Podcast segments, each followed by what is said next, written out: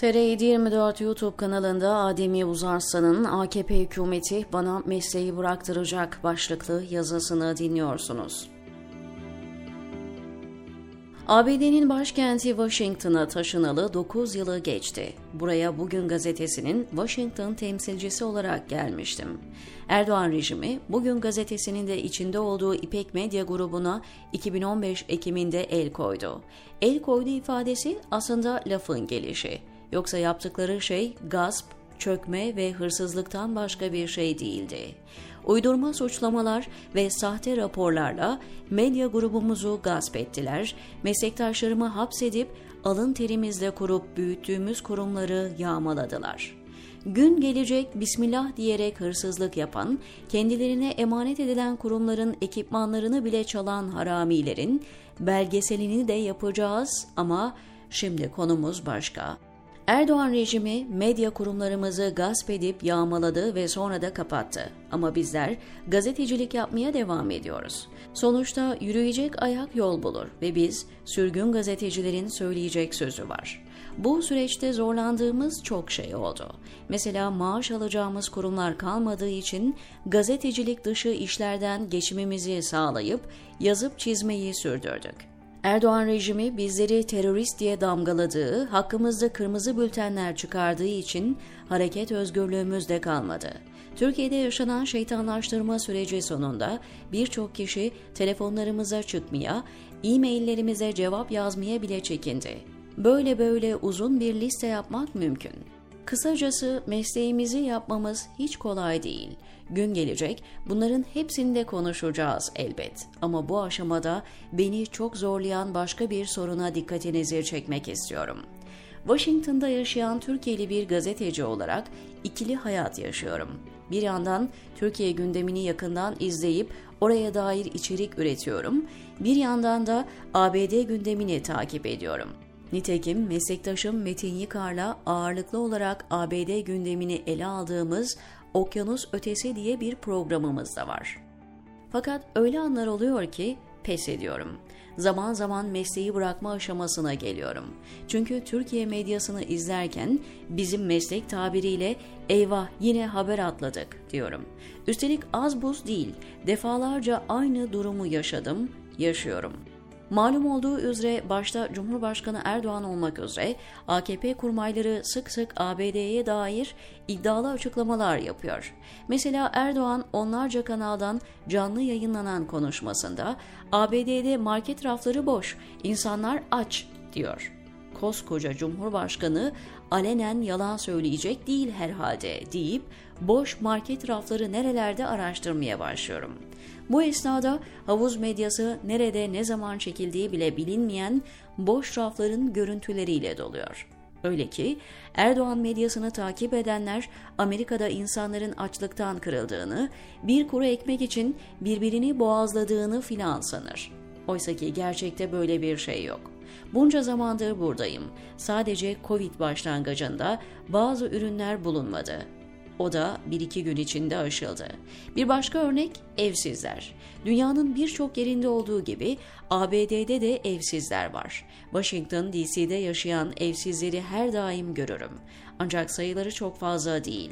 Kaldı ki evsizler için federal hükümetin ya da yerel yönetimlerin sağladığı bir sürü sığınma evi de mevcut. Yani ortada kriz seviyesinde bir durum yok. Fakat havuz medyasına ve aktrollere bakarsanız ABD'de insanlar açlıktan kırılıyor. Evsiz barksız kalmış on binlerce insan sokaklarda birbirini boğazlıyor. Marketlerin yağmalandığını, insanların sokaklarda çatıştığını anlatıyorlar. Çatışma deyince Bağcılar'da Esenler'de yaşanan şiddet olaylarını görmeyen AKP medyasının vahşi batı haberleri yapmasa da ayrı bir ironi. Gerek gazeteciler, gerekse de sosyal medya kullanıcıları rejim söylemlerinin yalan olduğunu delilleriyle ortaya koyuyor ama AKP'lilerin yalan söyleme azmi sınır tanımıyor. Mesela son örneği dün gördüm. AKP'li Çevre Şehircilik ve İklim Değişikliği Bakanı Mehmet Özhaseki, 1999 depreminin yerle bir ettiği Gölcük'te temel atma törenine katılıp uzun bir konuşma yapmış. Eğer Türkiye gündemini yakından takip etmesek, deprem sonrası ilk 3 gün kurtarma çalışmalarının yapılmadığını, enkaz altındaki yaralıların soğuktan donarak öldüğünü, depremin üzerinden 6 ay geçse bile hala enkazlardan ceset kokusunu geldiğini bilmesek, Türkiye'nin deprem felaketini çok az bir hasarla atlattığını, her şeyin mükemmel olduğunu düşüneceğiz. Nasıl olsa bu söylemleri sorgulayacak bir seçmen, medya ya da muhalefet olmadığı için canları nasıl isterse öyle konuşmaya alışan AKP'liler yalanda sınır tanımıyorlar. Bakan Özhaseki diyor ki, ABD'de iki sene önce kasırga oldu. Hala devlet oraya giremedi. Ben haberi okurken eyvah büyük haber atlamışım dedim. Öyle ya ABD'de iki yıl önce kasırga olmuş ama iki yıl boyunca devlet oraya girememiş. Eh bu çapta bir felaket olduğuna göre binlerce insan ölmüş, yüz binlerce insan da göç etmiş olmalıydı. Araştırdım, sorup soruşturdum.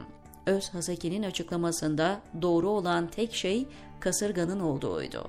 Gerçi o da eksik aktarılmış ama en azından doğru bir bilgi kırıntısı vardı. Zira ABD'de her yıl irili ufaklı bir sürü kasırga olur. Hatta 1 Haziran'la 30 Kasım arası resmi olarak kasırga mevsimidir. Fakat ortada iki yıldır girilemeyen şehirler filan yok. Kısacası Bakan Özhaseki Erdoğan'ın izinden gidip gelişi güzel sallamış.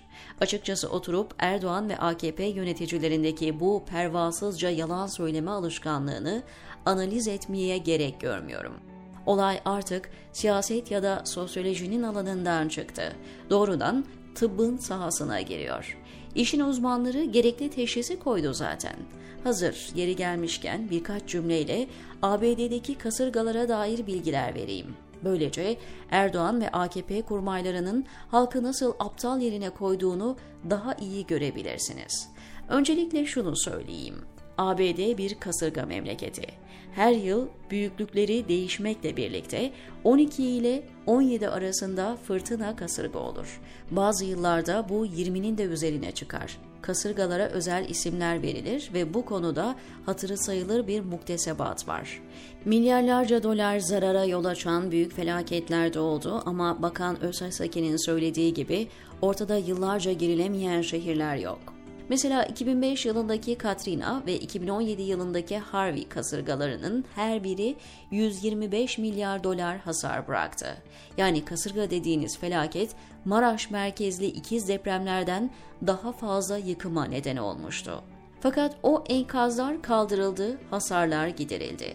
Dahası Türkiye'de olduğu gibi kurtarma rezaletleri ya da Kızılay'ın çadır satması gibi skandallar olsa medya ve halk Beyaz Sarayı başkanın başına yıkardı.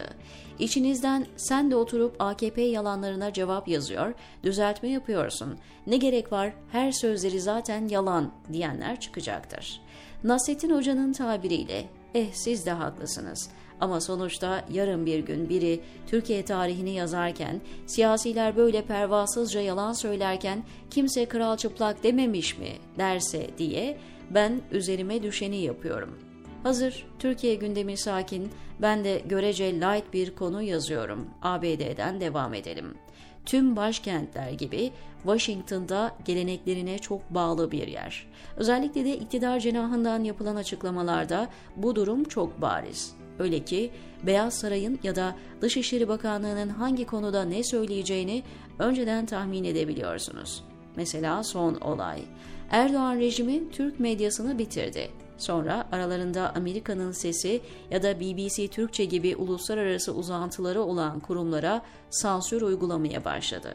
Önceki gün Ankara 9. Sulh Ceza Hakimliği, Rütü'nün talebiyle voatürkçe.com'a erişim engeli getirdi. Açıkçası ABD Dışişleri Bakanlığı ve Beyaz Saray'ın ne diyeceğini merak bile etmedim. Çünkü böyle durumlarda nasıl davrandıklarını, ne söylediklerini ezbere biliyoruz.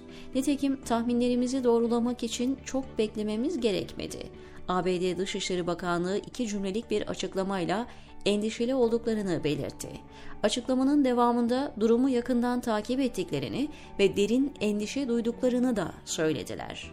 Eğer soruyu soran muhabir takip sorusu sorar ve aynı konuda ısrar ederse bakanlık sözcüleri basın ve ifade özgürlüğünün demokrasiler için vazgeçilmez olduğunu, Türk hükümetinin de bu yükümlülüklerini yerine getirmesi gerektiğini söylerler. Bu kez de öyle oldu. O kadar. Ötesi yok. Sert bir tepki veya yaptırım tehdidi yok. ABD'nin bu çekingen ve ürkek tavrından cesaret alan Erdoğan da her defasında baskıyı biraz daha yukarı taşıdı.